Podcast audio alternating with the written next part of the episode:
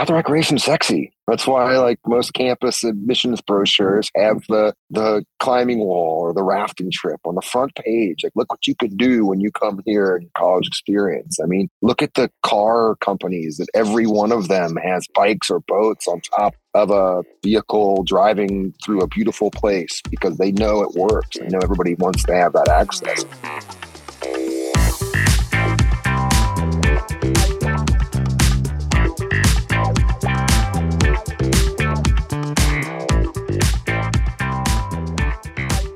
Welcome to Trail Effect. I am your host, Josh Blum. Trail Effect is a show that dives into the stories behind trails, the communities that embrace trails, and the people who rely on trails as a way of life. The goal of this show is to turn the stories you will hear from our guests into useful knowledge that can be applied to your community while providing some entertaining and inspirational content.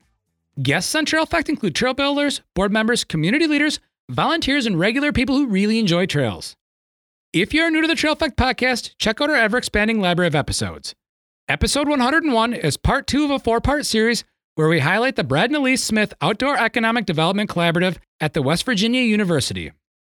Part two of this series features Andy Williamson, which to some is no stranger, as he's been part of the outdoor recreation and trail community for many years now. Andy's role at the Brad and Alys Smith Outdoor Economic Development Collaborative is the Director of Outdoor Community Development, so, as you could imagine, we'll be going deep on outdoor communities during this conversation. I'd like to take a moment to thank all of the listeners and guests who have taken the time to share the Trail Effect episodes on their social media accounts, such as Facebook, Instagram, and LinkedIn, along with tagging Trail Effect in their posts. This has helped more listeners find the Trail Effect podcast. Please keep up all of the sharing, commenting, and tagging of Trail Effect. I'd also like to thank all of the listeners who have signed up to be supporters of Trail Effect through Patreon. These actions mean a lot to me. This podcast is an Evolution Trail Services production. For more information about Evolution Trail Services, go to www.evotrails.com. Now on to the Trail Effect with Andy Williamson.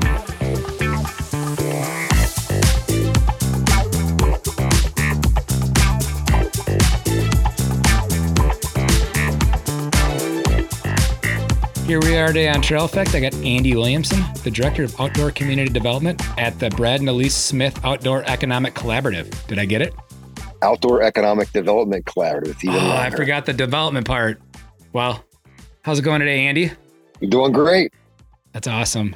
It's funny because, you know, I met you and Rich and Danny all at the same time at the same venue for the first ever IMBA Trail Labs conference back in and um, imagine three of us all together here in West Virginia now. It's quite kind of wild, isn't it? Yeah, and you guys all took different paths to get there. And with that, let's talk about your path because your path is you've you've gone to a bunch of different places. You've held a bunch of t- a bunch of different roles, and they all line you up with exactly what you're doing for the West Virginia University now.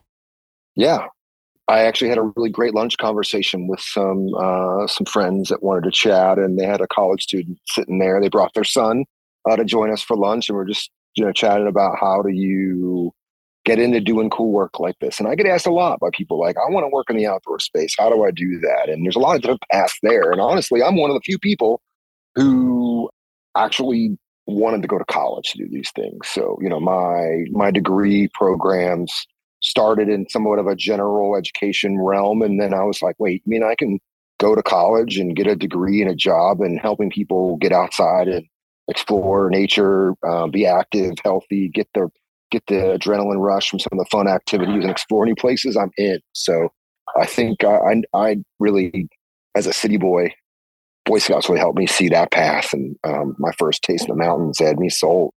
So um, I've served a lot of different roles in my career, Josh. Uh, I've been a campus rec, traditional outdoor programmer, and summer camp person earlier on in my career.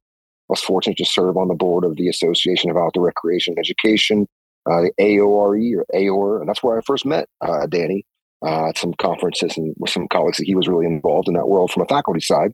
I was able to be on the ground to be a part of a transformative urban renewal initiative in Dayton, Ohio called Five Rivers Outdoors, where he really systematically looked at how do you utilize local municipal public lands, county public lands, rivers, trails, and other things to revitalize a dying steel city. And that really opened my eyes to the the bigger potential than just the the guiding, the the experiential side of outdoor recreation to the community development and the economic development and all the public health and all the things that we know now more than ever than we did, you know, 15, 20 years ago that outdoor recreation can provide. You know, that experience, mentorship I got there led me to joining the team at IMBA, as you mentioned, the Trail Lab. You know, I was uh, originally I was brought on with the early on in the program of the regional director program. So I was the Great Lakes region director and uh, got to drive around in a Subaru and work with great champions and advocates like yourself all around uh, the multi-state area in the lower Midwest or the Great Lakes, we called it, and was able to really be a resource, to be a, a coach, a mentor, to to be that person with from a, you know sometimes you can't be a prophet in your own land, Josh.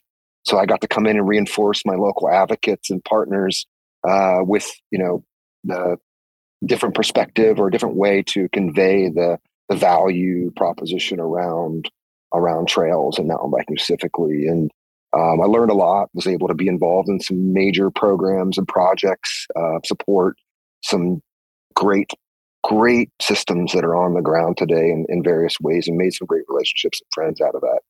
And then, you know, I, I became the the program director at IMBA, and that's where I had the opportunity to really develop the Trail Lab, which was designed to, you know, showcase this test kitchen, this amazing uh, opportunity to to work with the team in Bentonville, visit Bentonville, the Walton Family Foundation, to bring people from around the world there with our expertise at IMBA to to talk about the principles and best practices of of how do you see a vision come to reality? What are the principles of planning design?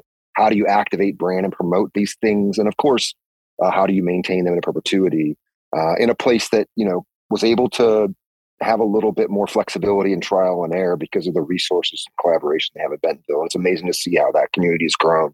You know, and I've also had a chance to work in this in in the outdoor economic space and work with outdoor businesses as the executive director of the Outdoor Gear Builders, and then the director of a regional outdoor uh, economic development and community development initiative called Made by Mountains in Western North Carolina and Asheville. And that all led me here to West Virginia, where I'm able to take all that collective experience of being in the trenches, uh, being an advocate myself, understanding all the different pieces of the whole ecosystem is really how I look at it now, Josh, is to help our partners at all levels here in the state across Appalachia see the different elements of a, of a, of a healthy, balanced ecosystems that we can really leverage our greatest asset here in Appalachia, and that's our, our access to nature and our public lands. Yeah, and you're pretty new in this role. Yeah, yeah, yeah. At the yeah, D. Uh, yeah, June first. June first. My family and I moved here Memorial Day weekend, and my wife is now also faculty at West Virginia University. Uh, so we're both here and all in on West Virginia. And you came from the Asheville area, which is interesting because if I remember right, you really chose Asheville before you came to West Virginia because of what they actually had to offer for outdoor recreation more more so than a career choice correct absolutely like many people today especially pc post covid we made a very intentional decision and a very data driven decision like i am had criteria and a weighted matrix and looked at all the factors that we look for in a place to live and then of course the you know the, of course the trails you know, breweries per capita, all the things are important to me. But what are the quality of the schools, cost of living, all those things that everybody looks for? My wife is an avid swimmer and athlete as well. So do they have the facilities there? And we really narrowed it down to a few spots. And uh, Western North Carolina region really had the full package for us. And we were fortunate enough to be able to land opportunities there. I was a consultant at the time. Uh, I had my own company called Active Strategies with my partner Greg, and uh, so I was able to to to be a little bit more nimble. My wife got a job there, so uh, we we did get a career there. But Asheville, Western North Carolina, was our our choice. But we we sought out a position to make that a reality.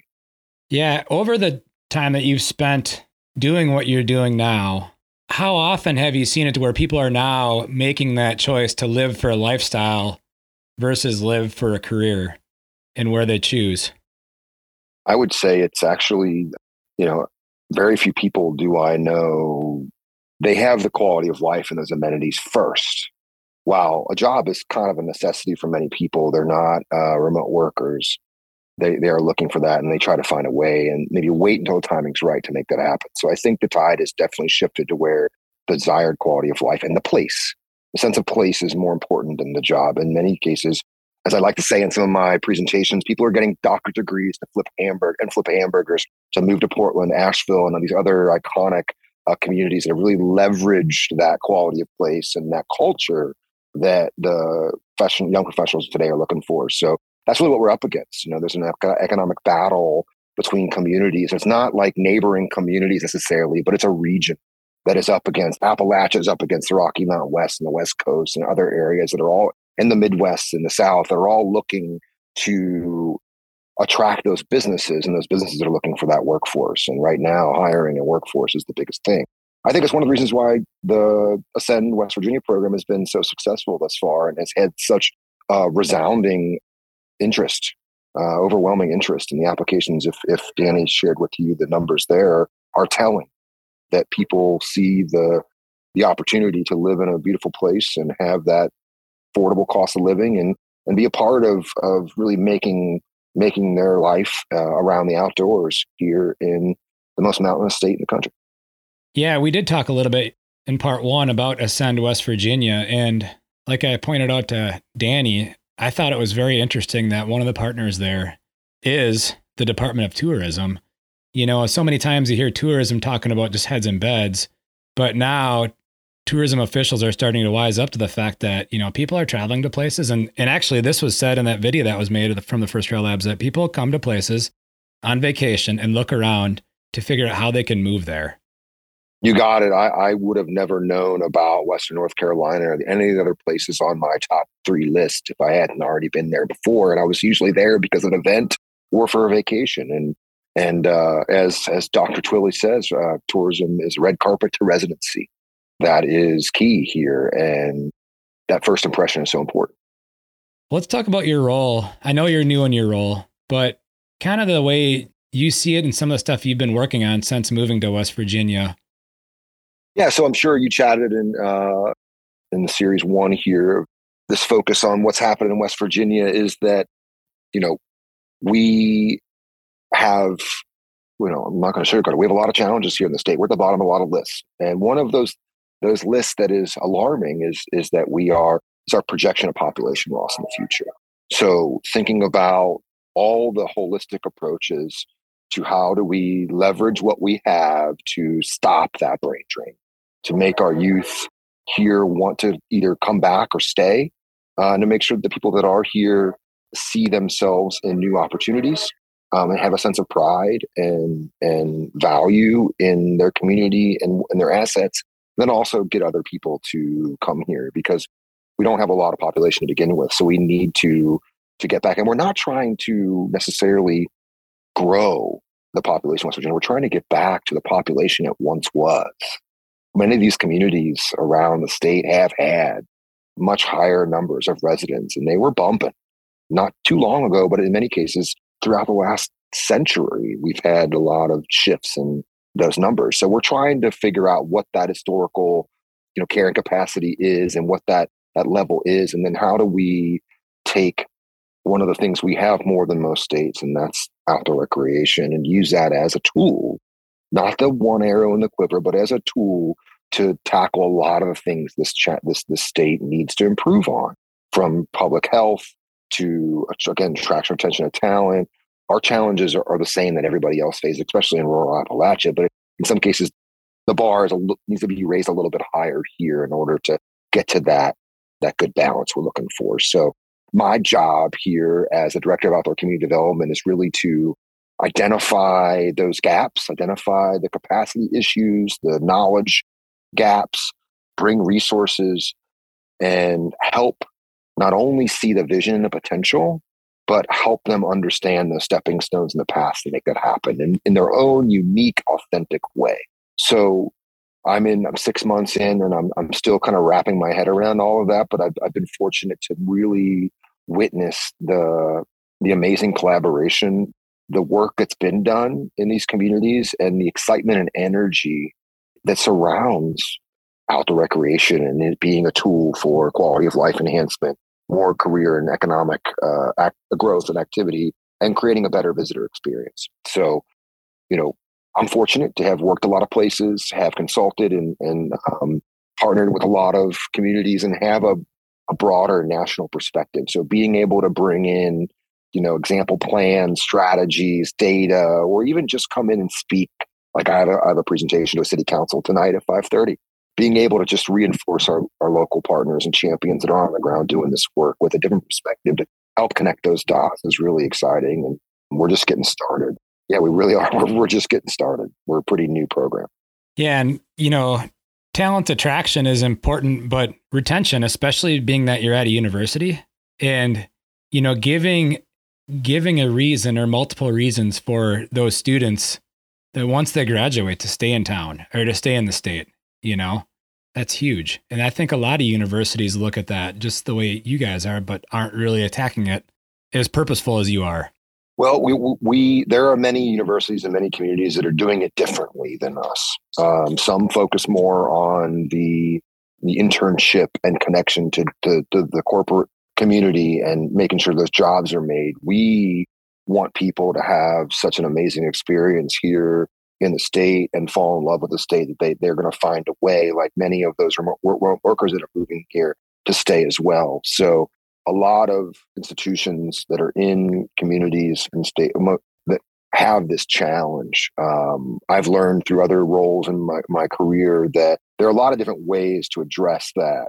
From I mentioned, just making sure there's data out there that shows that college students that are more involved and more engaged in their community from a volunteer perspective, from an internship or a job perspective, getting that practicum experience are much more likely to stay in that community. And of course, connecting people to those institutions is really key. A lot of the people that I meet and see here are are either WVU grads or are, are natives. So there's a great deal of pride and love for the state for those. So, you know, the numbers are the numbers. Um, but considering how passionate people are about this institution and the state that are from here or graduated here, I, I'm still trying to figure out why we have this exodus, but I'm still new. I'm still trying to figure that out because I've seen nothing but overwhelming love for the Flying WV, the institution, and the state as a whole. So my perceptions, my understandings are all being challenged. And I, I really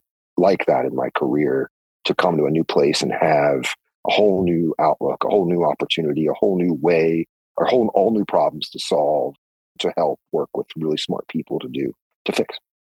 Let's go down that path a little bit as far as like since you've moved to West Virginia, what are some things you've done that have really caught your attention or really surprised you that you maybe didn't know about that were just available as far as resources and activities in West Virginia?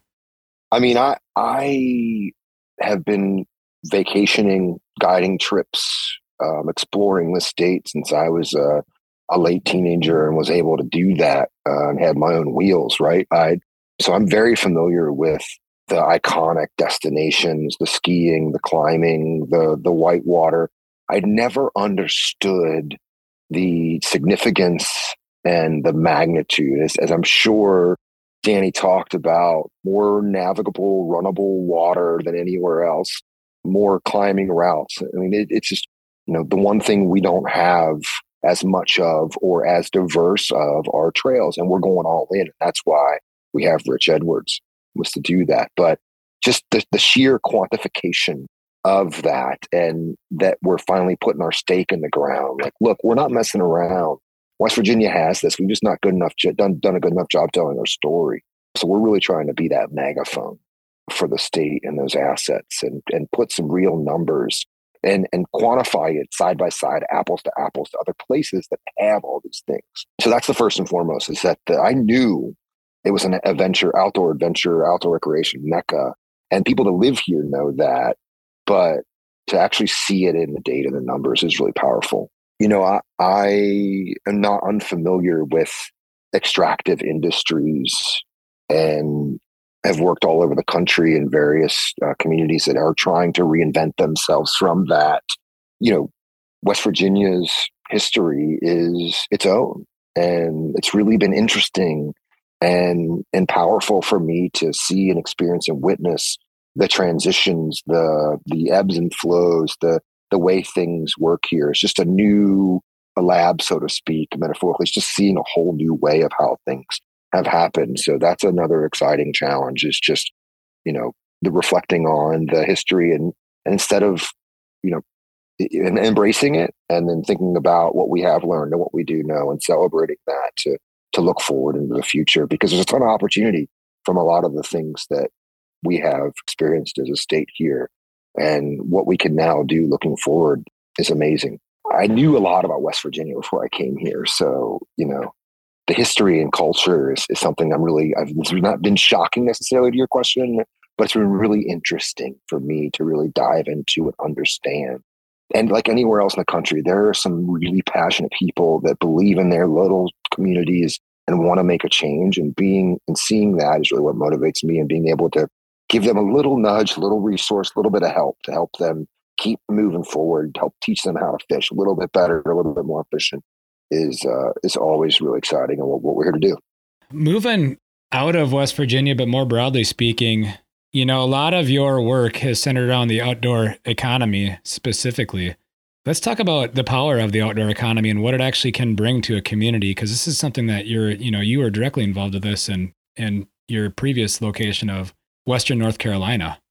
I mean, yeah, it's um, it's not a an urban or rural thing. It's not a purple. It's not a red or blue thing. It's it's something that all of us across this entire country and honestly the entire world now know more than ever because of COVID that being outside has health benefits. It creates more resilient resiliency in our communities, having outdoor recreation amenities in times like a pandemic. There's some great data out there. But you know, as an industry as a whole, we're kind of just now growing up in compared to our other other industries that have these massive lobbying forces and um, huge you know the outdoor recreation industry as a whole is bigger than so many other industries you wouldn't think of like pharmaceuticals oil and gas auto parts right? The only thing that's i think still bigger is insurance and healthcare. Duh. Oh we know how expensive those things are. But you know, we're just now really starting to quantify that and tell that story. And thank goodness for some of the great champions at the national level, like Outdoor Industry Association, Outdoor Recreation Roundtable, that are really helping Outdoor Alliance, that are really helping rally the troops to be able to get that seat at the table and do that. And now we have the Bureau of Economic Analysis numbers to show that. Um, the pandemic was tough on everybody, but we are seeing now that rec- rec- rural recreation communities were more resilient and we're more resistant to some of that turmoil, economic turmoil that happened over COVID. Uh, we know that people are, are now more than ever looking, like we talked about earlier, looking for those places to live and remote. We now know remote work works. It's possible. It can happen. People are productive. They're not, you know, all the the red herrings and stereotypes around this that we're trying to be avoided in the past. We had no choice. We made it work pretty quickly, didn't we? I haven't worked in an office, the formal office, nine to five every day since 2010. So, you know, it's uh, somewhere 2011, something like that. It's been a long time. The outdoor industry is really coming to be. And I think I'm looking forward to seeing the future. What we've seen some historic investments at the local, state, and federal level. Trails, especially, we're seeing $100 million greenway and rail trails in major metropolitan areas. We're seeing like in, in, in West Virginia alone, we've had almost like $12 million of money get designated to, to mountain biking. The numbers, you know, Danny knows the numbers more, but like in the last year or two, like these massive multi-million dollar investments that have never really happened before. So a lot of people have been pushing that rock uphill for a long time. And I think we're finally starting to see it uh, become more mainstream that it's not um, recreation. Like I, I, I, use the term infrastructure. I don't say recreation.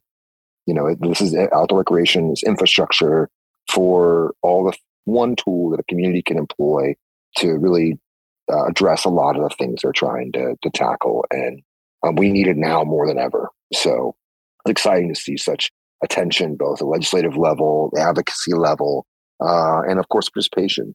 And we have a lot of work to do still, though. People are back in the grind they're back into doing all the things that they have to do and have less time. I wish I had more time to spend outside like I did during those two years of COVID. But people still have that in their brain. I think our youth as well can see that being outside is, is important. Yeah, and you threw out some numbers there that are some people might think are kind of high, but the reality is, and this is a topic that I've been getting into more at the podcast, generally speaking, is that the return on investment relative to other forms of infrastructure or other types of infrastructure is huge. I mean, $12 million is, is a small highway project. I mean, let's be honest. But what's $12 million in the world of outdoor recreation? It can give you a lot. Um, you know, whether it's whether it's 10 or 12, the, the total number is arbitrary. Lots of millions of dollars have been uh, provided just to one activity in one state. And, and that's just scratching the surface. Trails are really at their zenith right now. And, and trails are the conduit to nature. Without out, without trails, there is no outdoor economy. So, you know, when you think about what the Outdoors Association looks at and measures, uh, you take away campgrounds and some lakes and a few other things, every activity looked at and measured in the outdoor economy is trail centric. So we need to do a better job making those connections to our main streets and all of that. But yeah, the numbers are astonishing. And I'm not downplaying need and value for traditional, like say traditional ball sports or transportation infrastructure. It's all part of it. But we have, again, thinking about the ecosystem model, we haven't really looked at these things holistically and had a good balance. We've all been kind of one sided in many cases. So connecting our green space, our open space, our public lands, and wooded areas to where people live is going to be the biggest impact we can have and get the biggest bang for our buck. Yeah, and you've been doing this uh, as we've unearthed, you know, for quite a while. Could you imagine, like, you know, say back in 2012 or 13, you know, when you were earlier on in your IMBA career, that we'd be where we are today? You know, I always envisioned a day when, you know, I didn't have to convince anybody of the value of trails. It's better. Like, can't tell you how many projects that I've been a part of where they're being driven and funded by a health foundation or by a local municipality and the, the, the local trail groups at the table, but not the ones that are bearing the entire weight and the burden of themselves on volunteers. There's still a lot of that, but we're now getting to shifting to where we're working on growing our capacity to help like activate program and take care of these assets because they're being invested in as a as a quality of life amenity that everybody needs so it's exciting to see i everybody's still not convinced so there's still work to do and and i won't you know be satisfied even in my deathbed until there's a trail within a mile of everybody in the country not just here in morgantown yeah that's definitely a, and that's playing off the whole more trails close to home you know tagline that IMBA pushes and is so important. It's you know we've seen communities that have really. I mean, we could throw out we could throw out parks. We've talked about Bentonville, but we could throw out say Park City. You know where they had the tagline years ago: "My garage is my trailhead." Right? Yeah, yeah, yeah. A lot of communities are rebranding themselves around their assets, or at least in, in, in at least you know, outdoor recreation sexy. That's why like most campus admissions brochures have the the climbing wall or the rafting trip on the front page. Like, look what you could do when you come here in college experience. I mean, look at the car companies that every one of them has bikes or boats on top of a vehicle driving through a beautiful place because they know it works. They know everybody wants to have that access and that opportunity. So uh, the tide is definitely changing, but there's still a lot more to do. Yeah, and that's another metric for a community. And it's something I've definitely seen in my community shift over years, which is you used to see a car driving through town with a rack on the back of it and a bike or a couple bikes, and you knew who they were. Now you have no idea who that person is because there's just so many more of them. Yeah, you know, uh, my mentor and old business partner Greg Brummett used to call it the rack factor. It was uh, anecdotal uh, indicators. We would go into a community. You would say how many how many boat and bike racks are on cars, and then you know your you know your efforts at vibrancy and active lifestyle strategy is working when you see more of those racks on cars. And when I pull into a place and I see people outside and I see a lot of vehicles with racks on them, I feel like, okay, I belong here. Um, this is a place that gets it because a lot of people, other other people here, get it too. Um, I want to get out and immerse myself in that experience. Yeah, one of the things we didn't talk about, but has been a topic that has stuck with me ever since I heard you talk about it, in 2018 and it's stuck with me ever since. And it's now, I think the tides are shifting on this. And that is, you know, outdoor recreation, broadly speaking, has been built on the backs of volunteers. And I think now we're seeing professional organizations really get professional, you know, and really shift that. And now even communities are really looking towards like legit professionals, we'll say like professional trail builders in the case of what we're talking about trails here. But how, you know, what are your thoughts on that, you know, over the last couple years? Because it's true. Yeah, I mean, there are numerous cities and park districts that have have either a trail specialist on staff or have trained up their team. This day and age, too, it's a little bit. There's less less unused property in some of these public lands and these open spaces. So it's you know, 20 years ago, it's like, yeah, here's a spot we don't care about. Go out there and do your thing. And now, you know, we'd be a little bit more intentional. That still happens, but uh, you know, and we, this the trails community, mountain bikers especially, that was the way they had to operate.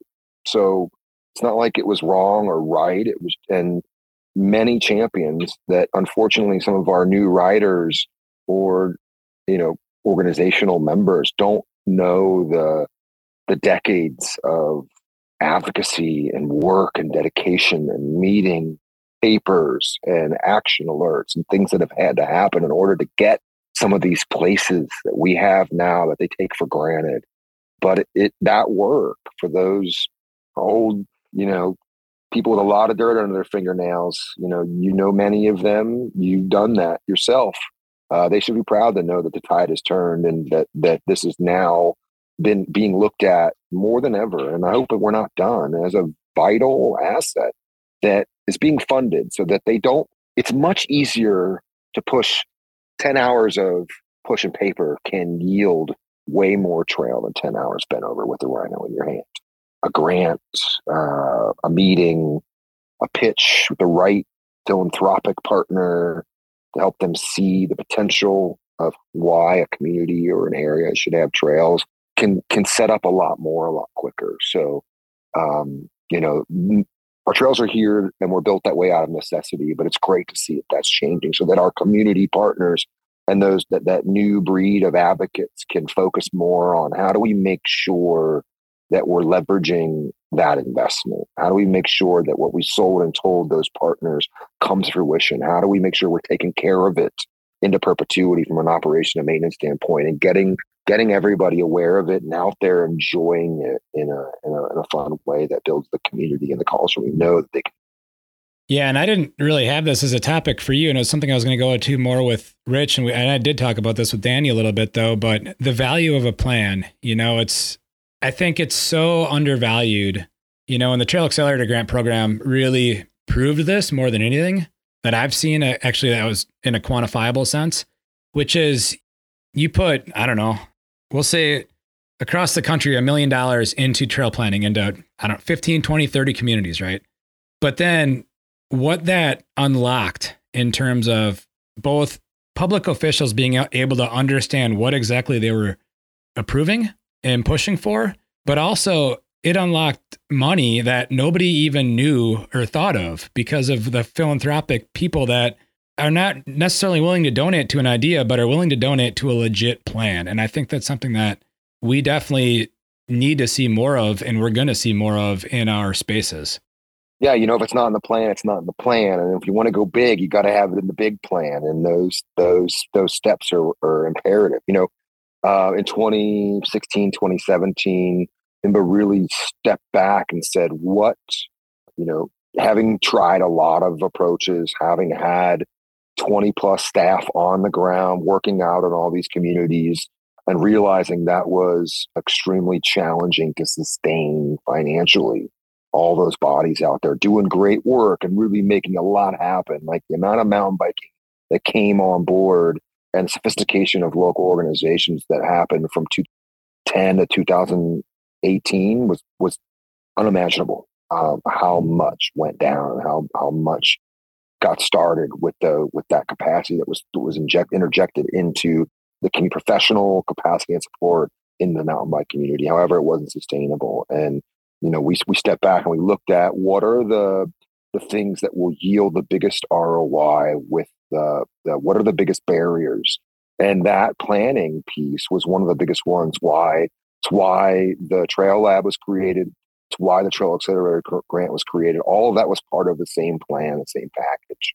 Was that it was a, a strategic identified need and a, and a tactic that IMBA could leverage expertise to exponentially open up so much more funding and and and understanding through the labs and the funding through the accelerator grants that could get us a lot more trail on the ground than than, than we'd ever have with a bunch of bodies out there in doing the grind. So that was out of necessity, but that was a strategic shift in the pr- approach and priority. And thank goodness some of the believers in that program early, like the Walton Family Foundation, were able to to to jumpstart that. And I am I love seeing that it is still happening today, and I'm now able to be on the other end of the table uh, with local communities writing those TAG grants and and working with IMBA to see that happen.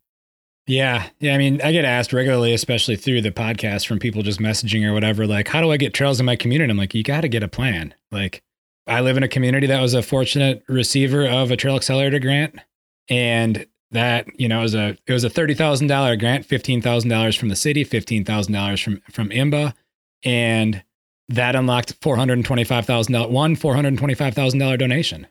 You got it. You know, and that's so. But so many people get stuck at the plan, and it's such a small investment compared. Why can't to I just go out and dig dig in the dirt? I'm like it again. A little bit of planning, and a little bit of talking to the right people with the right documentation can unlock hundreds of thousands of dollars or millions of dollars uh, and get you a whole lot more trail, a lot more quality trail, not on your back, and now, look, I know people love to dig, and I don't ever want to take that away from people. And there's still plenty of opportunities to do that. But when we're talking about transforming a community through the power of trails, we've got to think bigger. We have to do do it with significant investment. And the way we do that is with plans, like you said. Yeah, I mean, could you imagine building a house without a plan? Like, how do you think that thing would end up? Well, my house will be terrible, but I know some people that would be absolutely able to do that. Uh, but again, it might take them a whole lot longer by themselves doing it than having a plan and hiring 20 contractors to divide and conquer, which is the whole point. Well, we kind of got a little bit away from West Virginia University. Do you have anything that we didn't discuss through this that you'd like to throw out there before we close this one out? I, I just want to, you know, reiterate that we're just getting started. The millions of dollars of investment, if you have, if people have, your listeners haven't already heard about the $6 million bike park, one of the largest in the eastern United States, the brand new Thunderstruck Trail, and the couple more million dollars and 10, 20 more miles going into Kickeepin, and then the 30 other projects that are happening. And then, of course, the, the other programs that we're doing, we're just getting started. So we are very collaborative. It's in our name. Um, we want to share, we want to support this work. And we're doing that with partners up and down Appalachia. But, you know, if we can help, if we can help share, not only tell our story, but help other partners that are Uh, in the trenches doing this or other communities that need a little boost or inspiration. This is a place that you wouldn't expect a lot of these things to go down and this amount of momentum to happen. It's happening. And somebody shared with me last week, or I heard at a at a conference that people that have lived here their whole lives are starting to sense and feel the seed change and the the energy and the excitement and the tone changing, and that's really powerful. And I'm looking forward to to witnessing that, and and, and, you know, because I don't have the historical perspective, but uh, there's a lot happening. So if, if, if West Virginia is not on your listeners' radar now, it should be because we're we're just getting started. You know, I before we close this out, I had a fleeting thought that really should have been brought up before this, and it's because I went off on the the planning tangent. So I'm sorry about that you know, we talked about Ascend West Virginia, which part of that is remote work. And you brought up remote work as being a remote worker, you know, for the better part of a decade now, you know, and, and that is a huge part of Ascend West Virginia. This was brought up in part one, and I've thought this for a long time myself that remote work is a very viable way of working. And we knew that before COVID, but then COVID accelerated it. Let's let's dive into the remote work side with Ascend West Virginia quick before we close this one out. I have a phenomenal group of colleagues that run and lead that. I'm not at all involved in the day-to-day magic of all the work that they do, but I have been fortunate to witness and speak to some of the ascenders that are here. I'm hoping to get out and ride with them on the Motown social ride tonight. Many of them are there.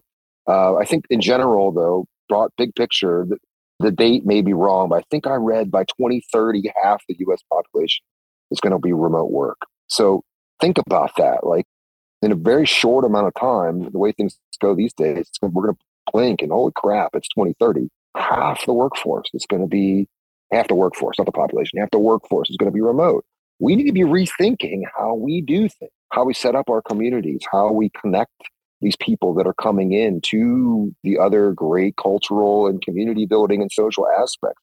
We've got to change how we do that. And that's what's so great about Ascend is that the program is connecting them together, connecting them with the community, getting them out and exploring, providing excursions and social events, and really programming that so that they don't have to figure it out on their own. A lot of the other models out there that I have seen are kind of like, here's some money, move here. The intentionality and community building, in addition to all the great outdoor experiences, gear rentals, and things that go along with the Ascend West Virginia program, is pretty powerful. And I think ups the game on their level to make sure that people gonna, you know, I know from listening to what they go through is that their interview process, the details they look at, and the readiness of the people that are going to fit here, uh, why they want to come, their motivations. They've really they've been they're learning and growing as well with the program, and I think that's another real testament to their investment and the leadership of that group and the people that are passionately involved in that program is that they're they're it's not just up we set it and forget it it's done we're going to keep plugging and chugging. No they're constantly innovating their process and everything they do. So i uh, admire that that program and that work. And think it's a key element it's a key part the strategy. It's a key element of the ecosystem. It's not the savior. And in the grand scheme of things yes it's expensive but the cost of losing continually losing population is way more expensive. So thank goodness we have visionaries uh, like Brad and Alys to believe in that program. This team like Danny and and Greg and leadership who put that on the table, and of course the university President McGee that are that are all on board and really behind all of this and see the potential as a land grant institution and our role and responsibility to support the entire state, not just the university property and not just here in Morgantown and doing that. And that's where uh, why I'm here is to help the whole state uh, continue to in their own the communities in their own unique way leverage and harness the power of outdoor recreation. That's perfect. That was you nailed it. So that's exactly what I was looking for with that question, and I think that'll resonate with a lot of listeners and other leaders that get to listen to this stuff. So many of our Ascend communities have open applications, Josh. So if anybody listening wants to get in on the action, if I'm not mistaken, there might be some new communities coming on board in the future too. That team just continues to crank away. So um, if you're not, if you're a remote worker or want to become one, just pay attention to Ascend West Virginia be part of the magic. Danny did tease that there's a couple more that we're gonna be that you guys are working on and will be coming online in the future. So in West Virginia, I mean, that team's always moving. Let's talk about like West Virginia. It's got so much awesome topography and mountains. I mean, they have a World Cup downhill race, a World Cup cross country race. They have incredible things to do. It's just it's kind of off. It kind of I think well, I think the World Cup put it on a lot of people's radar that are into that world of mountain biking. But it's awesome there's a lot here that is great. There are a lot of things that could could be improved, and that's what what everybody here is working on. From bringing in more uh, amenities that support that experience. When you're coming here for world class recreation, you want to make sure that you've got things open in the evenings and weekends. You've got the diversity of restaurants and and establishments you want to frequent with your friends for that après ride beverage or whatever it is, uh, and that you you know how to effectively create those memories uh, an easy way. And, and information, communication, and and all the apps and all the things that do that are all part of that. So we're looking at all of it, and so many other great stakeholders are too. So, like I said, um, we're just getting started. Yeah, and you brought up Après Ve- Beverage. I'm to bring up Après Wood Fired Pizza because I throw that out in almost every show because I think every great community is great because they have wood wood fired pizzas to go eat when you're done. You know, um, there is there is really some really good pizza, wood fired pizza. You know, I love it so much. We bought our own wood fired pizza for the, for the patio right here next to me where I'm sitting. So uh, we we end up making our own a lot. It's a fun family activity. You're having friends over to make your own pizza. Uh, I agree. I, I like tacos, Josh. I look for it. I, I would love to have a good burrito or a good taco joint along with my cerveza after my ride. Andy, thank you very much for your time in this. And this will be an awesome story to get out. I hope a lot of people really take note on what you guys are doing in West Virginia, you know, because it's, it is an incredible thing. And you've, you've been involved with a lot of incredible things and you can bring your talent and your knowledge to that state like you're doing it now. I'm just one part of a, of a big puzzle with a lot of great, smart people, uh, excited to chat with you today, Josh. Appreciate the opportunity you, helping us tell our story. Thank you for listening. Links for the various topics discussed on the show can be found in the show notes. Our next episode will be part three of the four part series featuring the West Virginia University and their mission of advancing West Virginia through outdoor recreation via the Brad and Alys Smith Outdoor Economic Development Collaborative with the infamous Rich Edwards as our guest. If you like what you've heard, please take the time to share these shows with others. Sharing these shows will help create awareness of both the guests who have taken the time to be on the show and the podcast series itself. Also, if you're new to the Trail Effect podcast, check out our ever expanding library of episodes. Please don't forget to leave a rating and review, as this is one of the best ways to show your support for the Trail Effect podcast. I'd also like to thank all of the listeners and guests who have signed up to be supporters of Trail Effect through Patreon. These actions mean a lot to me. With that, the value for value concept is something that has caught my attention. If you find value in the Trail Effect podcast, you now have a way to provide value for that value via Patreon for Trail Effect. This podcast has been edited and produced by Evolution Trail Services. For more information about Evolution Trail Services, go to www.evotrails.com. If you have ideas on future communities or people to feature on Trail Effect, please don't hesitate to reach out by emailing evolutiontrails at gmail.com. Thank you again for listening.